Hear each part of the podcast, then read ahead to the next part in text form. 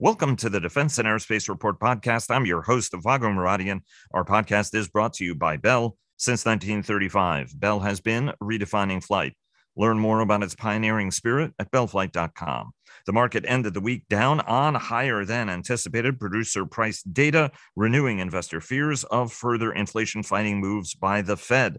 The House passed the National Defense Authorization Act, or I should say its version of the NDAA. That's about $45 billion higher than what the Biden administration requested but the outlook for an omnibus appropriations measure as well as a debt ceiling increase are dimming as Republicans prepare to take control of the House. Airbus again revised its delivery schedules as the global commercial aerospace industry struggles to keep up with demand, hence the rise in producer prices.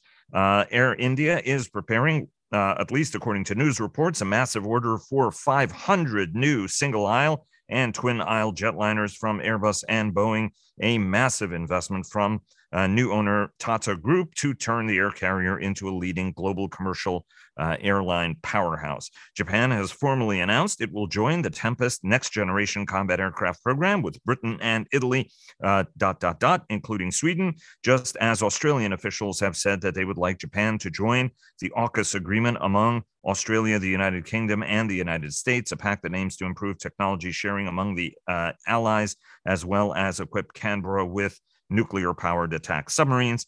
And after a nearly decade long competition, the United States Army chose the V 280 Valor tiltrotor by Bell over the Defiant X compound coaxial aircraft by Lockheed Martin, Sikorsky, and Boeing in the service's future long range assault aircraft contest to over time replace the H 60 Black Hawk helicopter by Sikorsky. And in space news, NASA's Orion spacecraft, part of the agency's ambitious and flawlessly executed 26 day Artemis mission to the moon and back, splashed down uh, in the Eastern Pacific off Mexico uh, earlier today, five miles from the recovery ship. On Mars, the Ingenuity autonomous aircraft flew its 35th uh, and its longest flight. Uh, nearly a minute long and at an altitude of 46 feet and seven miles per hour all of which was done autonomously. We, we applaud both missions uh, and the teams uh, from government and industry, including prime contractors Boeing, Lockheed Martin, and of course AeroVironment. Joining us to discuss all of this and more, as they do every week, are Dr. Rocket Ron Epstein of Bank of America Merrill Lynch, Sash Tusa of the independent uh, equity research firm Agency Partners in what is a very snowy London, or at least by British standards, a snowy London, and Richard Aboulafia of the Aerodynamic Advisory Consultancy uh, here in Washington, D.C. Everybody, thanks so very much for joining us. Yeah, it's great to be here, Vago. Thanks. Yes, th- thank you, Vago. Despite the snow, it's great to be here. Good to be on as always, Vago. Thanks. Uh, thanks very much uh, to you all, and I uh, even a little bit of winter wonderland. Sash is uh, is a good deal as far as I'm concerned. So I'm glad you guys are enjoying a little bit of snow, but not enough to make things totally miserable. Uh, before we get started, Leonardo DRS sponsors our global coverage. Fortress Information Security sponsors our weekly cyber report, and Northrop Grumman supports our cyber coverage overall. General Atomics Aeronautical Systems sponsors our strategy coverage. Ultra Intelligence and Communications sponsors our command and control coverage, and our coverage of the Halifax International Security Forum and the Reagan National Defense Forum were sponsored by Leonardo DRS and General Atomics Aeronautical Systems. And check out our two weekly podcasts, Cavas Ships, hosted by our contributing editor, Chris Cavas, and our producer, Chris Servello, who clear the fog on naval and maritime matters, and the downlink with our contributing editor, Laura Winter, who takes a thoughtful look at all things space. Uh, everybody, thanks very much again for joining us, Ron. Uh, a lot of market volatility, uh, as uh, we have been seeing. Right last week, we had an up market on strong jobs numbers. Uh, Friday closed down uh, on a, a, rise in consumer price. In the a rise in the in the producer price index, um, talk to us about how the talk to us about the broader market, and then how the group, the aerospace and defense group, performed within it.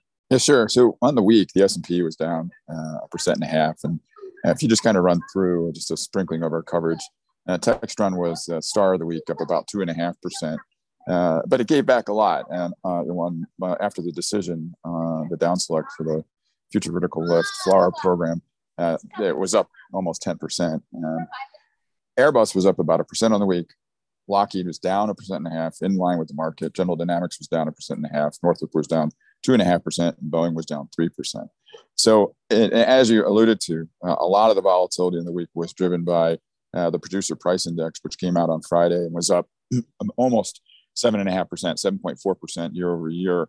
Uh, investors are going to be watching on Tuesday at 8:30 a.m. when the consumer price index comes out, uh, and then on Wednesday, the Fed this week will be you know, raising rates. Uh, the consensus view among economists on the street is that they'll raise it about 50 basis points.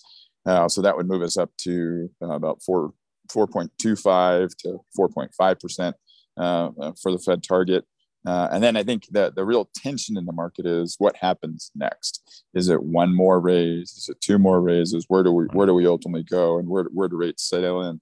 Um, when you look at some of the other things we keep track of in the market, the VIX index, you know, bottomed out and started to move up again this week. Was up almost three percent uh, at 23. And just to remind you, right, it's been in this range between 20 and 30. So it kind of bottomed out at that lower end of the range. Uh, WTI and Brent crude both were uh, back to where they were at the beginning of the year. So full round trip uh, back to where both uh, were back in January of, of this year. Um, and then the 10 year yield was about 3.6%. So just to remind everybody, right, that peaked out about 4.2 and it, it seemed to pull back. And we'll see the 10 year bouncing around with all the volatility around what, uh, what the Fed does. And then another thing we keep keep an eye on, we haven't spoke about for a little bit, is the SPAC index, which just keeps track of all the special purpose acquisition companies that came public over the last two years. And that index is almost at its lows. It, it picked up a little bit, but we're kind of back to where we were at, at, at the lows. And I think what you'll probably see as we go into the rest of this year, most certainly, because market volumes will slow down as people kind of slow down for Christmas, is continued volatility into the end of the year, and then probably some more volatility early next year. Uh, it uh, certainly is a, a, very dynamic environment, uh, as uh, we've been talking about for some time with all of these different storylines going on at once. Defense still has been um, a, a, nice safe haven, as it uh, tends to be in times when the broader markets can uh, be turbulent.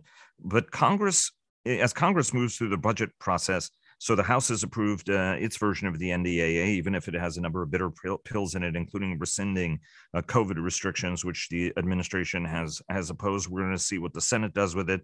The overall number is in line with expectations, but the outlook for an appropriations measure is cloudy, and it and and of course Congress is going to punt on uh, debt. Uh, uh, ceiling discussions, saying that's not a you know that's sort of a third quarter uh, 23 issue, right? So there still could be a train wreck just you know next uh, later into next year uh, middle of next year and beyond what kind of questions are you starting to get from investors on on this uh, if if at all at this point yeah absolutely when the the ndaa came out um, i think the market i know for sure the market was pleasantly surprised by the growth, the growth in, in, in it for defense was um, you know, certainly more than I think most people were expecting.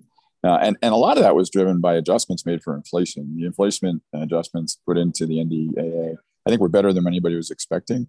Uh, and depending on how you want to slice it up or look at it, you got to sort of like mid-teens growth, which was, I mean, I think far ahead of, of what anybody was expecting.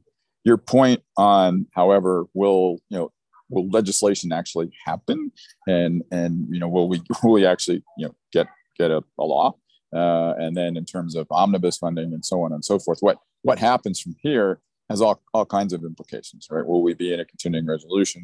Uh, and then, you know, as you well know, I mean, that has its own implications for both uh, defense hardware companies and suppliers. But interestingly, interesting thing, and, and you know, I'm just going to throw this in the mix because it's probably the right time to do it. Um, you know, the the extension that Boeing's looking for for the Max 7 and Max 10 has to be added on to some piece of legislation, and it was taken right. out of the NDAA.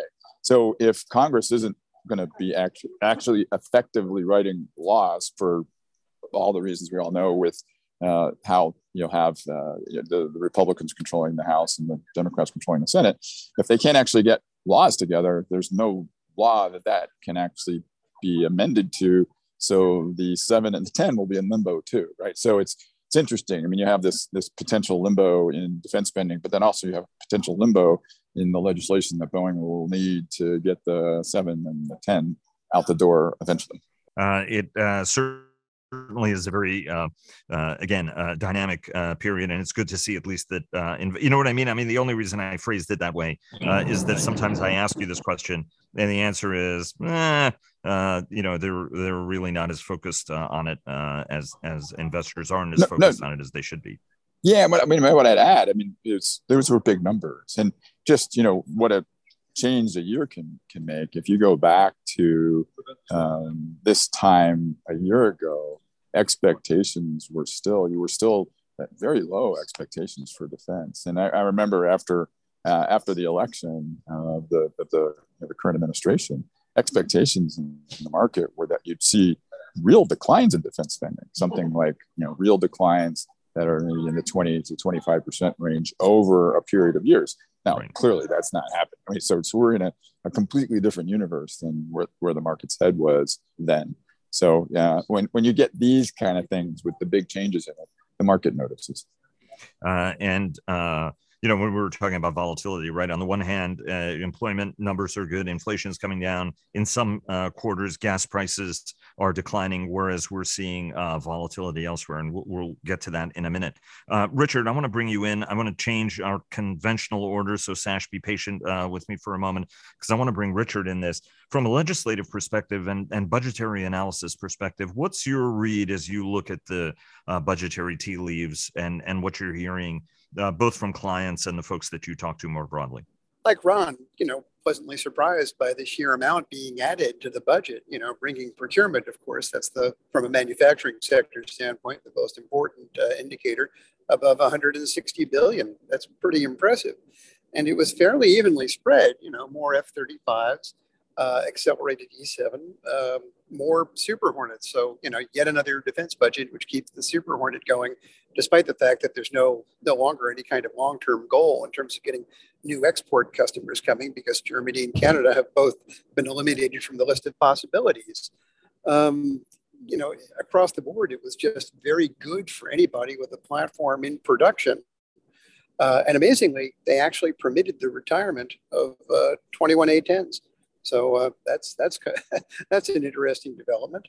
Um, obviously, DoD had been hoping to use the cash saved by producing the F-35A intake over on uh, you know NGAD, NGAD, and uh, alternative engine, but they might have that money anyway. So uh, you know it was all good, I think, from the standpoint of anybody with an existing defense portfolio program. And uh, was the number as high on F 35s? Uh, right. I mean, any uh, additional aircraft uh, are welcome, obviously, from a modernization perspective. Uh, but those numbers have been somewhat uh, depressed. Some question about production capability and what the department wants to accept. do you expect that these numbers are also going to survive the Senate ultimately? yeah, I mean, I tend to be pretty bullish. Um, right now, overall sentiment is, is extremely positive you know, 38 F-35As is certainly better than the original. I think we started at what 31, not as robust as the you know the typical 48 or 50 that we've gotten in the past. But obviously, you've got an additional 16 Cs and something like a bit more, 18, I believe, Bs. So it's it's pretty good from an order intake standpoint. One thing that's worth noting, though, is that converting those into firm orders has been uh, a bit of an uphill uh, process with Lockheed Martin. Obviously, infl- inflation possibly plays a role in price negotiations, but there are so many orders that have uh, been announced on the export front and, of course, in DoD budgets, and yet so far, you know, the latest round of uh, of LRIP and the future full rate production orders seem to be very slow to negotiate, firm up, and become actual, uh, you know, jets in the pipeline.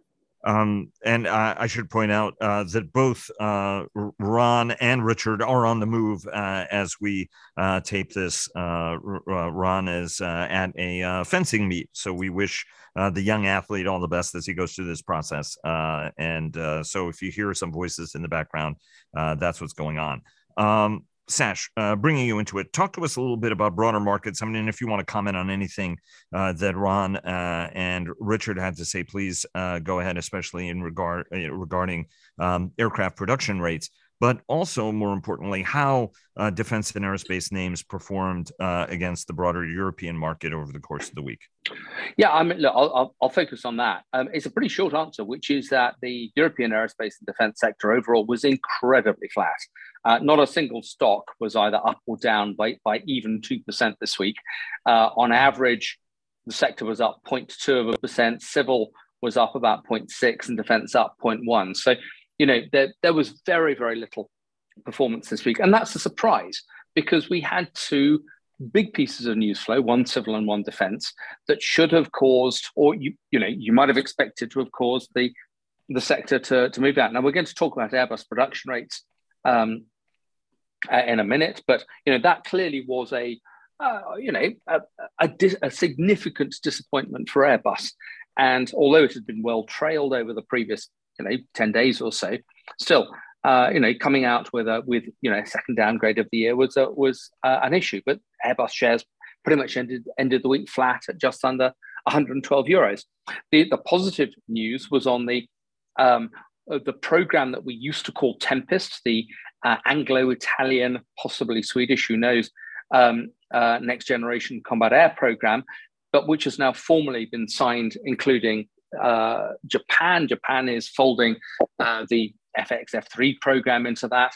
And um, you know that that talking to the companies, they're very very positive about that. But BAE Systems was up 1.4 percent on the week. Leonardo off 1.3 percent. So you know the, the, the markets have effectively discounted.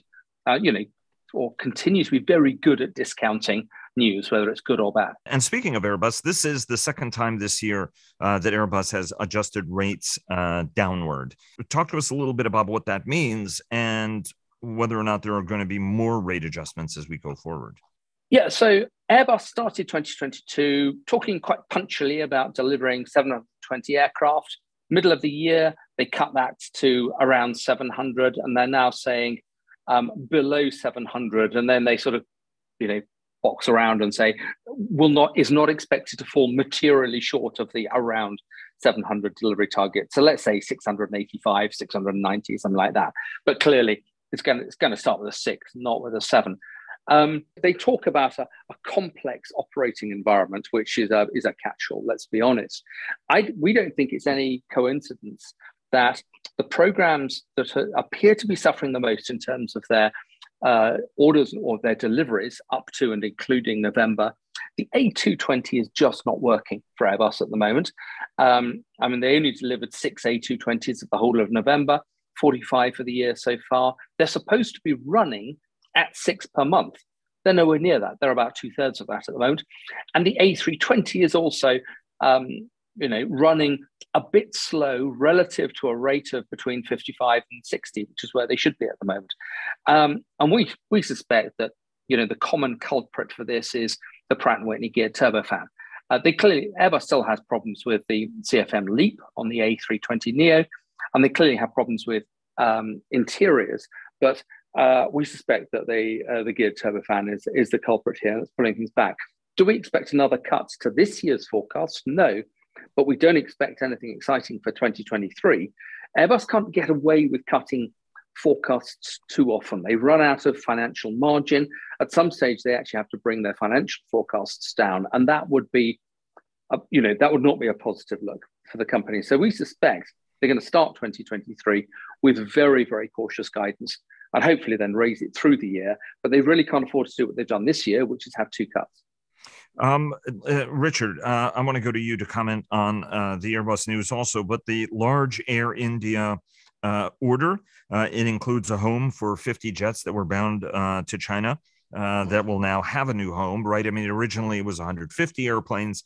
and now it's it's 500 as Tata Group wants to obviously transform Air India, which has had a long and storied history as India's flag carrier. Um, I, I, think they helped found it, and then it was a government concern, and now it's back in Tata's hands. I apologize if I'm getting the history wrong. I'm going purely uh, by memory on this. Uh, but talk to us more substantively about the Airbus rate issues, uh, and then you know what happens to that. Uh, you know what what the Air India order uh, signifies for the entire ecosystem, because that's an awful lot of airplanes and could compensate, uh, for example, for a drop in Chinese orders if yeah, real, you know, if real, yeah. if real. These are bull times, obviously, and if nothing else, we're going to have a really fantastic, by recent standards, book-to-bill ratio this year. You know, depending upon what's booked in the final month of the year or something, certainly on the order of about 1.5 to one. That's not bad. Um, rate, yeah, you know, obviously they seem to bit off more than they can chew in terms of uh, ambitious goals of rate 65 and 75 and all that. Uh, some of it is certainly the geared turbofan. A lot of it is, you know, just, I mean, the Leap One folks have issues too. I can't help but wonder to what extent could Airbus have made this better by not being such a tough negotiator on price? If they had said, you know, something that uh, other people have said, my, my friend Kevin Michaels had certainly said, which is basically, we're going to be the better customer. We're going to give you more money. You won't have to worry about working capital on the ramp up. We just give us priority.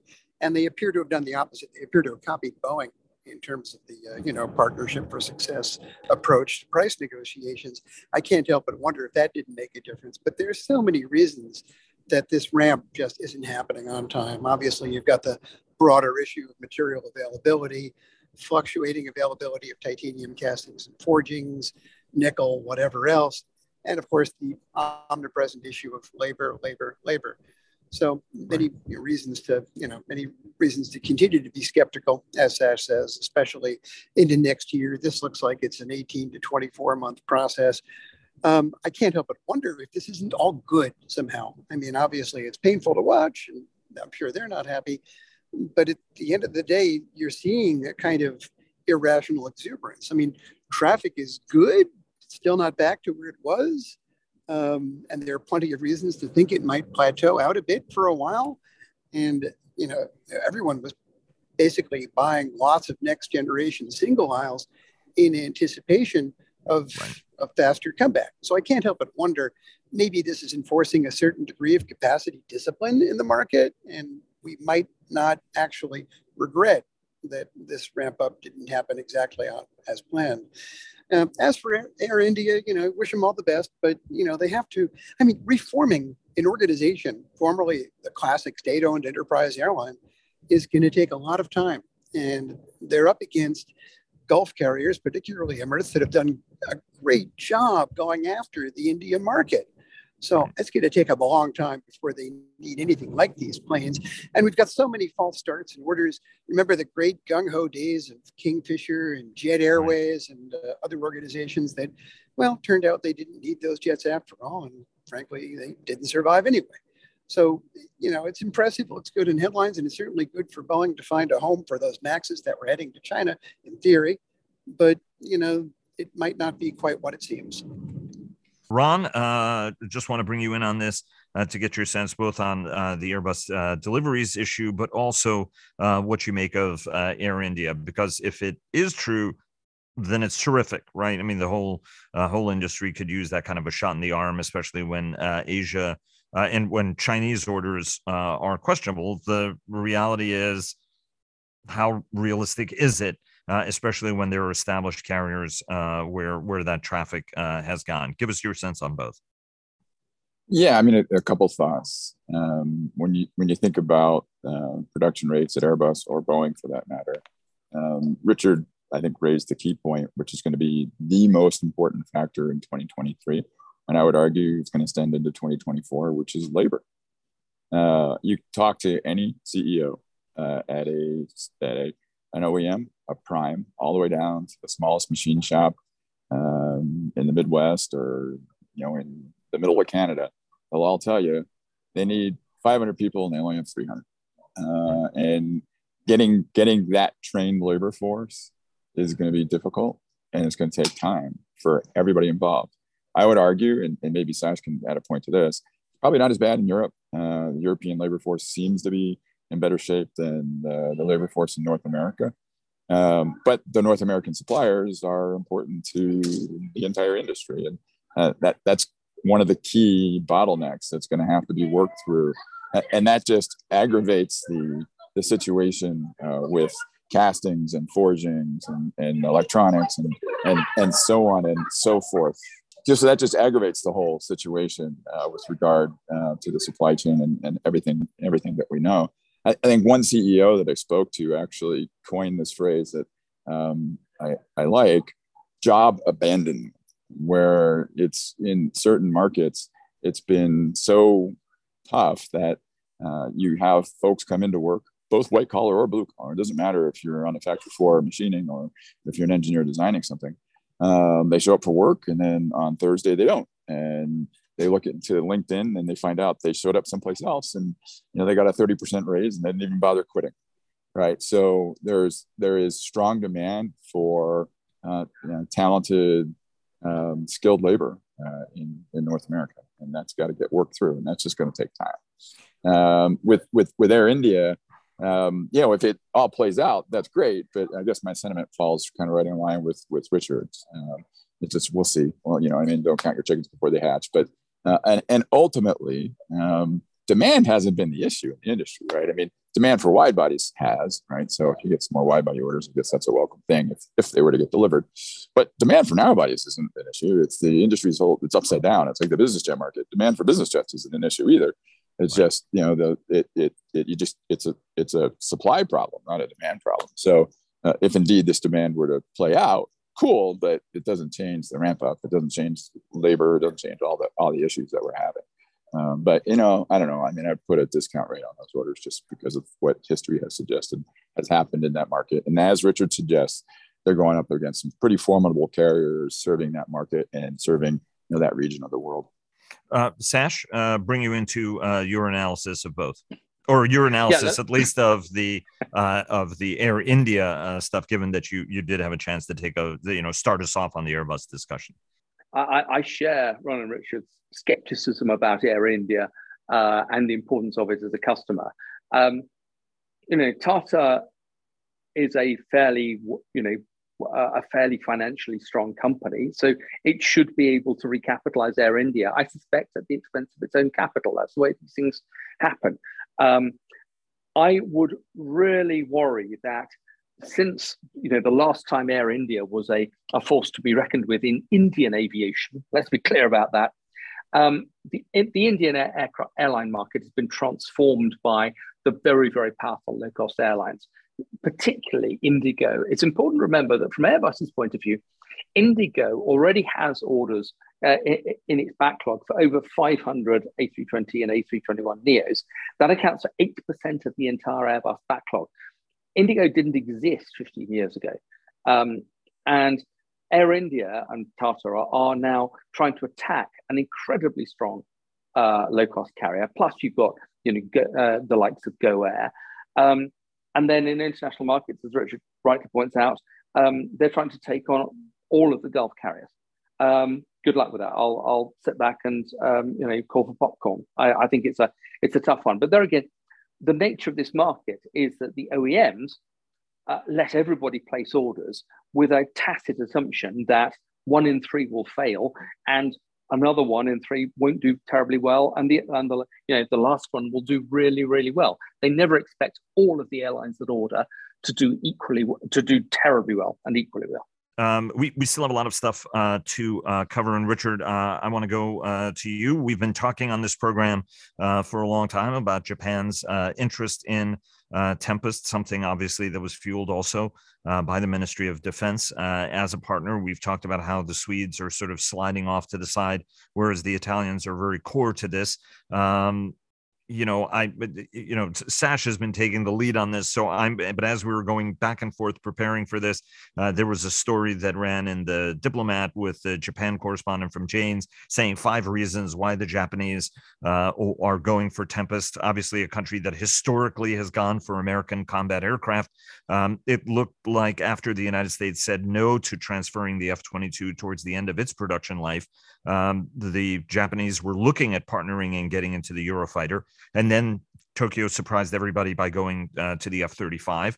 Now that it has a nice position on that program, it looks like it is looking beyond.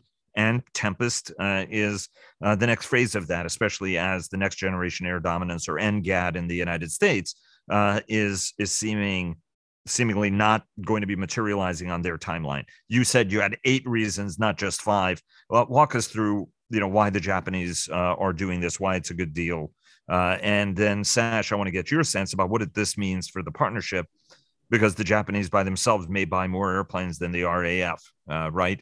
And maybe buying more airplanes than the Italians. Uh, and as a consequence, nobody questions why the United States is in charge of the F 35 because we're buying most of those jets. Go ahead, Richard. Yeah, you know, I mean, I've got eight reasons. There are actually many. And uh, I think we've spoken about the beauty of this concept before, and now it seems to be moving towards reality. Uh, I'll focus on two that matter, which is that these two uh, air services have an extremely um, well similar set of requirements. You know, they don't want a strike fighter, yet they're getting joint strike fighters. Uh, they want a high altitude, fast and fast time to climb interceptor. And frankly, given the U.S. moving in the direction of NGAD, which is going to be unaffordable by pretty much anybody aside from maybe 80 for the US Air Force or something, they're very smart to go their own way. And another thing I really like about it is that this is the first time Japanese industry has been in a kind of alliance of equals. You know, historically, it's been them as a partner on a Boeing pro- program, them doing licensed production of F4s, F15s, and then, you know, the F16 as the F2, really not a lot more than licensed production with a few, uh, you know, bespoke technologies bolted on. This is the first time they're actually going to be dealing with somebody as an equal. BAE and Mitsubishi, I think, are, are pretty darn close to equality. Uh, obviously, Rolls Royce knows more about engines than IHI, but Rolls Royce has been so badly beaten up that I think they'll need to treat IHI as an equal. I think uh, on so many levels, this is going to be a, uh, a marriage of equals that's designed to meet mutual requirements. And, uh, you know, given the fact that the US is focusing on NGAD, there might be a decent export market too, because eventually the F 35 is going to, you know, run out of steam and this thing will come online. And a lot of the core countries will have been stuffed to the gills with F 35s, but still, in the long run, there's an additional requirement. And uh, I think they'll do pretty well with it. Uh, and I think that it's also kind of a historic shift, right? I mean, because uh, Japan uh, used to buy its warships, for example, as, as some people uh, may remember uh, from uh, British and Scottish shipyards and, and, Italian ones as well. Go ahead, Sash, in terms of what else to add, right? Because I mean, we've been discussing this on this program for a long time. Look, I think this transforms the the program that was formerly called Tempest and may still go by that name in various places in Europe. Um, as much as anything else, it, it makes it so much harder to cancel and it makes it so much more uh, what better uh, financially backed than it was before. Uh, you know, British and Italian governments fine, but put Japan in as well. Loss of face matters in every single one of those countries. Um, I don't think it's conceivable now that the uh, the UK or or Italy could um, uh, play around with the funding of this in any serious way any more than, than the Japanese can. Um, you're absolutely right. You know, Japan will probably order at least as many uh, uh aircraft as, as, the Royal Air Force. Um, and what this means is that um, what we now, I think, have called GCAP or something, um, global yeah, global, global, what is it? Go, global Combat Aircraft Program. Is that what its uh, new or air, moniker is? Yeah. Uh, well, I think you know, you know, this year anyway. Um, is clearly in competition with the Franco-German SCAF FCAS program. Um, SCAF and F, SCAF FCAS has been uh, has had all sorts of problems uh, associated with leadership between um, France and Germany. It, you know, it looks like it's back on track at the moment, but it's lost several years in the process. And certainly, you know, when DASA talks about it, they talk about it as being a program for the 2040s. GCAP could well be five, seven years earlier than that. And the fact that it's got um, three significant anchor uh, customers now, Sweden may yet come back in, but you know we'll we'll see. Um, that should give it good economics. Even though I suspect what will come out of a Japanese factory may well look a bit different to what comes out of a, a British or an Italian factory. We'll see. Um, but you know, I think this is going to be a, the program that is going to to uh, be better funded, probably be ahead of schedule compared to uh, SCAF and FCAS. Um, and that's going to make for a very, very interesting set of competitions for additional customers going going forward. Ron, uh, let me go uh, over to you and see whether or not there's anything more to add. You and Richard were kind enough to join us uh, last Tuesday uh, in the wake of uh, the U.S. Army's decision to avoid. Ron, I, I want to go over uh, to you. You and Richard were kind enough to join us last Tuesday in the wake of the U.S. Army's decision to award FLRAA to Bell and the V-280 Valor over the Defiant X, which was by Lockheed Martin, Sikorsky, and by Boeing. the Army and the contractors are saying nothing uh, more than they initially said, expecting that there was going to be a protest. And, and indeed, um, it, it does look like um, you know, Lockheed and Boeing are certainly going to be fighting for their corner uh, against uh, the the program. Um, anything more to report on it, or any developments from either of you that you think is interesting over the course of the week? Yeah, I mean, there wasn't a heck of a lot. I mean, investors ex- expected it. Um, I think that was reflected in the movements of both stocks. As I mentioned at the beginning of the the podcast, Lockheed was in line with the market, and Textron was a bit ahead of the market. But I mean, there wasn't really in the end uh, moves that were you know, all that uh, kind of out of you know, what one wouldn't expect. Uh, so I would say this, though, however, you, when you do talk to investors, there is a camp of folks that believe it actually won't get contested. Uh, and the logic there is that you know Lockheed does have um, content on the V280 in terms of electronics warfare stuff, um, and that you know ultimately that the the army will need to buy more helicopters. So um, is it really in their interest to to to contest it? If they win, albeit a smaller piece of it?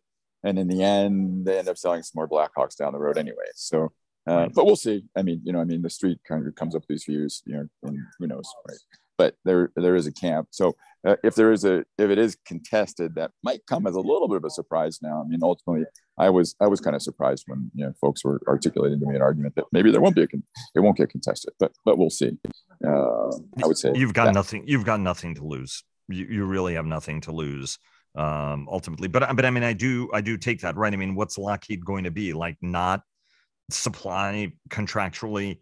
Uh, you know, of course, it'll contractually. I mean, the company uh, is a is a coveted partner because it has a reputation of delivering uh, at the end of the day. Uh, and, and, I, supplier. And I guess Vago, I mean, it really is the the one that comes out with this with like no flowers in the cup is Boeing, right? They, they got nothing. Right. So, you know, I don't know how much of a vote Boeing has on that. Let's contest this or not camp, but, uh, but we'll see. Uh, in, indeed, right. I mean, the more interesting thing is going to be what happens to uh, FARA as as well. Although that one is uh, is an all Lockheed uh, aircraft against an all Bell aircraft, right? I mean, so Boeing has even less of it. Although there is a sense that Chinook work uh, and continuing Apache uh, upgrade and support work uh, would be able to sustain uh, Boeing uh, for for some time. Richard, anything you want to add before we go to Sash and then we wrap the program up in a couple of minutes? No, not really. I mean, you know, remember if Textron had lost FLRAA, that would result in major disruption disruption to the rotorcraft industry. The way things go on, you know, there's it's everyone is fine. So I, I, just don't see this changes very much, except that it, it helps Textron survive as a helicopter manufacturer, which would have been in doubt if they hadn't won this. But you know, Boeing's doing really well with Apache sales, and and uh, Chinook will come back too. There's really no competition to speak of, and uh, of course uh, there'll be Blackhawks forever, as we said before, and and of course, uh, you know, WeGo and other business units at uh, Lockheed Martin do okay with some V280 work. So I, I, just don't think this is going to be a major challenge moving forward, except, of course, if for some reason everything the Army has in mind for the Pacific changes, either because of the threat or whatever, and all of a sudden the budget goes away and we have a repeat of Comanche in the post Cold War world. That is about the only threat I can see to the program. Right. Um, uh, Sash, do you see uh, this uh, aircraft uh, being popular with Europeans if they can pull it off uh, at a price point and a support point um, that that makes it attractive uh, because it is a very different kind of airplane, right? I mean, as Ron has pointed out, it's not a helicopter; it's a it's a turboprop that can land and take off vertically, which is a different kettle of fish with you know a speed of 300 knots and a range of 900 miles. No, it's a helicopter. Flies in the same place a helicopter, carries the same loads as a helicopter, does the same thing and in a European context, and look at Ukraine, it gets shot down the same way as a helicopter. Um, I'm sure they'll sell some in Europe, but I don't think very many. There's a, um, I mean, you know, there is a European program to try to come up with a next generation tilt rotor. That's probably 10 to 15 years off. But I think that any purchases by of the V280 in Europe will be very small infills while European industry and European politicians try to decide actually whether a vertical lift machine perhaps we, we want to call it that, is is a high priority for um, defense budget dollars or not. I think the, the war in Ukraine has changed a lot of views about, um, and I'm going to call them helicopters because that's what they still are, but air assault in general. Air assault has proved, certainly in Ukraine, to be an astonishingly high risk um, uh, proposition. Um, and as such, it's a it's a lower priority for almost everybody's budgets. Uh, I don't see it. I'm afraid. I, it's a shame because I think it's a very impressive machine. Um, I was privileged to um, spend some time with the, the, Bell people at the Farnborough show, and I thought that their their products and how they have positioned it was, is deeply impressive. But in a European context, and the the European context has changed even in the last sort of three, four, five months. Um, this isn't, I think, where the money will be spent. The Polish decision to buy, you know, five million Apaches or whatever it is they've, they've currently got on order, notwithstanding. uh, uh, the U.S. Army, of course, would would push back on you and say that they don't use air assault the way the Russians have with the vulnerabilities, uh, et cetera. We don't we don't have to um, get into uh, get into all of that. Do you think that? Uh, I mean, Vago, Vago, when we do, I'll take you on on that. I, I, I am I am I am merely passing along what the leadership of the United States Army has to say about it. I'm very happy for you to de- yeah, debate I've, them I've, either directly or indirectly, Sash. Um, they, uh, but I, I want to just uh, quickly uh, get a sense uh, from all of you very quickly because I do want to have Ron end this uh, on uh, the Mars probe. But in 30 or so seconds or less than a minute, does the V280 doom the 609? We don't need 30 seconds for that. Yes it's dead. I mean, it, it's always been an oddity. Uh, it's taken forever to certificate, which tells you that it's a problem. I mean, it's basically it's the 737 Max of tilt rotors. So of course it dooms it. Richard, um, I would uh, I would tend to agree. I'm not so sure I'd call it the, the max of tilt rotors, but uh, yeah, I mean, one of the selling points of the V280 is that the engines don't rotate, which is uh, much simpler and safer and better. And here you've got the 609 technology dating back three decades. And uh, sure enough, the engines still rotate. Not a transmission thing, it's an engine rotation thing. It's looking pretty obsolete, pretty expensive, not sure about the market. And the pot of gold at the end of the rainbow is maybe eight or nine a year. So how it is still alive. I'm not 100%, but you can't uh, rule it out as staying alive too for some reason. Uh, indeed. Um, Ron, I want to bring it uh, back to you. Uh, Artemis uh, mission executed flawlessly by uh, NASA. Orion uh, also seems to have done a tremendous job. Obviously, there's going to be months of engineering analysis on all the data as well as the hardware, but it looks like it performed well. and then we had the extraordinary 35th flight of the Ingenuity uh, on Mars, which I just think is amazing. I mean, it's like one percent of Earth's atmosphere, uh, right? And and this thing is is flying, flying regularly, and actually, you know, allowing us to see a lot further, uh, uh farther uh, than we uh, would otherwise have seen, and proves that autonomous aircraft can operate, deploy, um, you know, on another world. Anyway, give us your sense as a space nut on both of these and what you found interesting or not. Yeah, I mean, on Artemis, I mean, it's just it's great. I mean, it just kind of brings back the whole memories of, of Apollo and so on and so forth. And uh, you know, we're seeing this this whole resurgence of, of space activity, commercial space, human space flight, so on and so forth. So I mean, it's just the, the whole mission was um, just uh, from my standpoint, you know, just fascinating, wonderful. It's a great thing, and we're seeing you know real interest in space markets. Uh, so that's I mean, I can't say enough there. Ingenuity is totally awesome right? I mean, I, I don't know if people really appreciate it's the first aircraft to operate on a different planet. And like you said, it's it's like operating a helicopter at 100,000 feet. And I think the highest the, the highest record of a helicopter flight uh, on Earth is 42,000 feet, and that was pretty tricky. Um, right. the air gets the air, the air gets pretty thin, uh, as you mentioned, and you know the the Ingenuity's got these um, massive relative to the size of the, the you know the the fuselage, if you will. Got these massive blades, uh, and they turn really really fast. Uh, so it's just across the board. You know, you're on a different planet. You're flying in uh, conditions that you wouldn't even imagine to do, and you're doing it uh, being essentially autonomously. Um, so it's across the board that checks all kinds of cool boxes. So yeah, I mean, it's big, big victories for uh, NASA and all the companies involved with that um, across the board. Uh, I have to say, uh, on some of this stuff, actually, the flawlessness of it is actually, I think, I mean, it makes it all the more amazing to me and us. Uh, but I have a feeling that, you know, people just aren't paying attention and they ought to be because it was pretty, uh, pretty amazing. A spacecraft um, did an amazing uh, journey um, and returned at almost 25,000 miles an hour uh, through the atmosphere. If anybody was just watch the YouTube uh, video of the live feed at the speed at which Earth fills the window of Orion uh, as it is coming back to Earth. Uh, it's it's actually pretty awe-inspiring. You were watching it in real time, uh, going like, "Wow, you know, it was pretty far away yesterday." Uh, and then today you're just like, holy crap. Uh, but you know, when you're flying at 17,000 plus miles an hour, uh, stuff tends to come at you pretty quickly. Uh, anyway, everybody, thanks very much for joining us. Really appreciate it. Best of luck to the young athlete. Uh, Sash, I hope you don't have to dig out too much snow. And Richard, thank you for just being you. Uh, really appreciate it, guys. Hope you all have uh, a great day, great week, uh, and look forward to having you back on again next week. Thanks a lot. Yeah, thanks, Vago. Uh, looking forward to it. Yeah, thanks, Vago. Pleasure as always. Great to be on as always, Vago. Thank you.